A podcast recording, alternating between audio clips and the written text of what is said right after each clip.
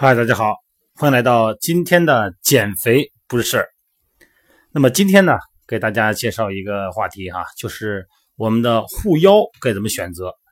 因为现在呢，有很多下背部疼痛的朋友呢，在疼痛发作的时候呢，都会选择一些护腰来保证我们的腰椎啊，改善腰背的疼痛。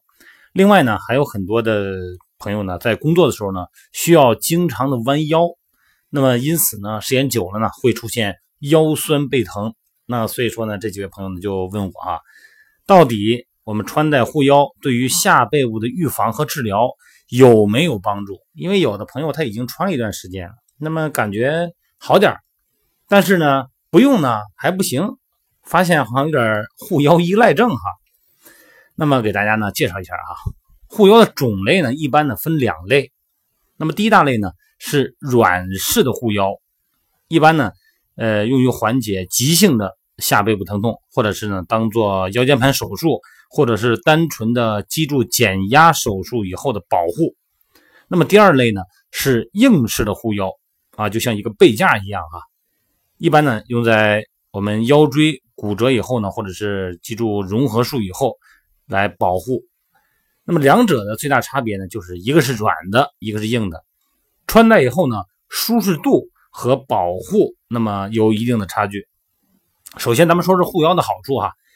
传统呢认为护腰的好处呢，包含着固定患部啊，这个受伤部位啊，要起到固定作用，而且呢可以分散受力，哎，有感觉，穿上以后敢使劲了哈，改善疼痛，而且呢可以促进患者的功能康复。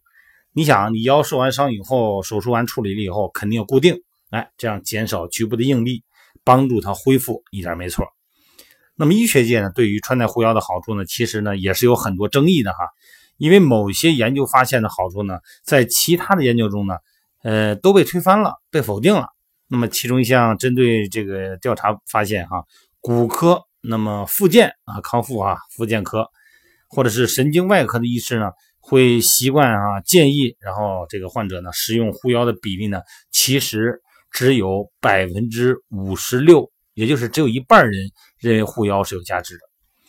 那么咱们再说一说护腰的缺点啊。相比穿戴护腰的优点，那么穿戴护腰的缺点呢，其实呢也是非常明显的。比方说，有的朋友呢就感觉，嗯，皮肤啊接触感觉很不舒服啊，出现过敏，或者是呢把那个表皮也磨破了。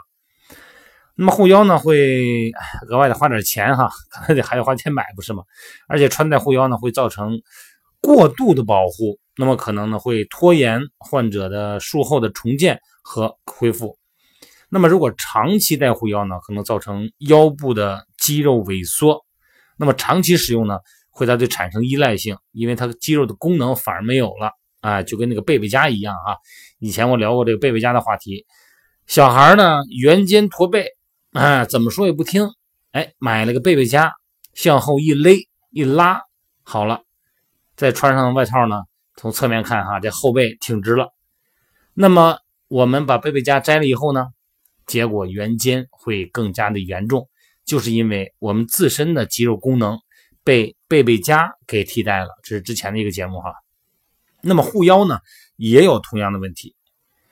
根据这个比较大规模的一个实证的医学分析，哈，没有背痛的人群，也就是说呢，我这个工作呀，或者我这年龄，哎，我感觉我目前倒是没有腰疼，但是呢，好像别人已经有腰疼了，跟我情况差不多哈，工作性质一样，年龄也差不多，哎呦，都腰疼了，而且疼起来挺厉害。那你看我是不是要带个护腰啊？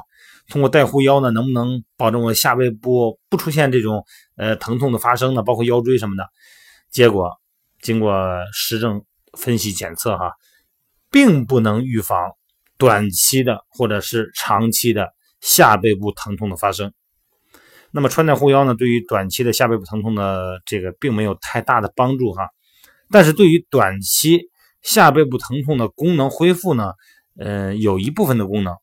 而且呢，护腰呢和其他的治疗方式相比，比方说止疼药物啊，呃，康复保健疗法相比啊。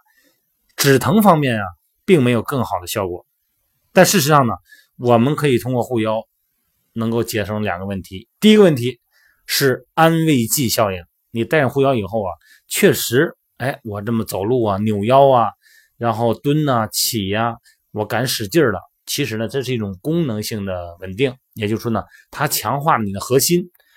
其实这种核心啊，咱们一直聊哈，我们身体自身就有这个核心，我们可以通过腹横肌啊、腹内外斜肌、我们的肋间内外肌、我们的盆底肌，那么我们来实现，尤其是我们的臀中肌、我们的骨盆和脊柱周围的深层的浅层肌肉呢，来实现一个护腰的功能。而且呢，这个功能啊是一个活的。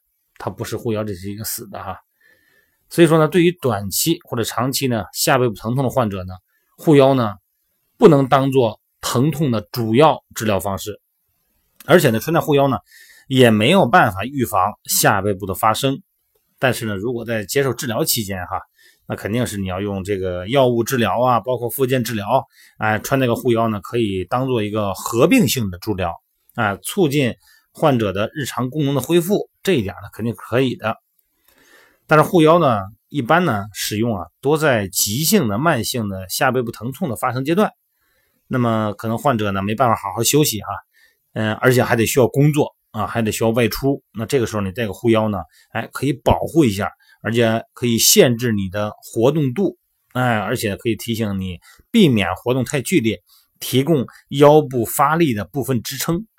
但是千万可跟那个贝贝佳可是一回事哈，你别觉得你戴着它以后，现在的稳定性啊，现在的所谓的不疼了，就是你真正的肌肉功能实现了，一点都不是这么回事所以说一定要通过短期的恢复以后，包括你的患部，不管是腰椎还是腰肌，那么发炎期过去以后呢，还是要做肌肉训练，通过我们的核心的稳定性的肌肉训练，来实现我们自身腰带的一个强化。好吧，我希望我说的话呢已经解释清楚了哈。那么快过年了哈，祝各位朋友们呢每天都愉快。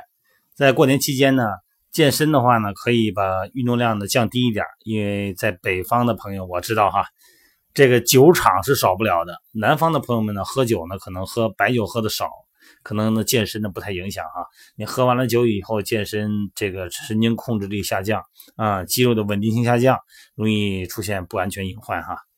咱们再次祝愿各位朋友能够每天都快乐的生活，每天都能快乐的健身。好了，各位，咱们今天先聊到这儿哈，咱们下一节咱们再聊。好，谢谢大家。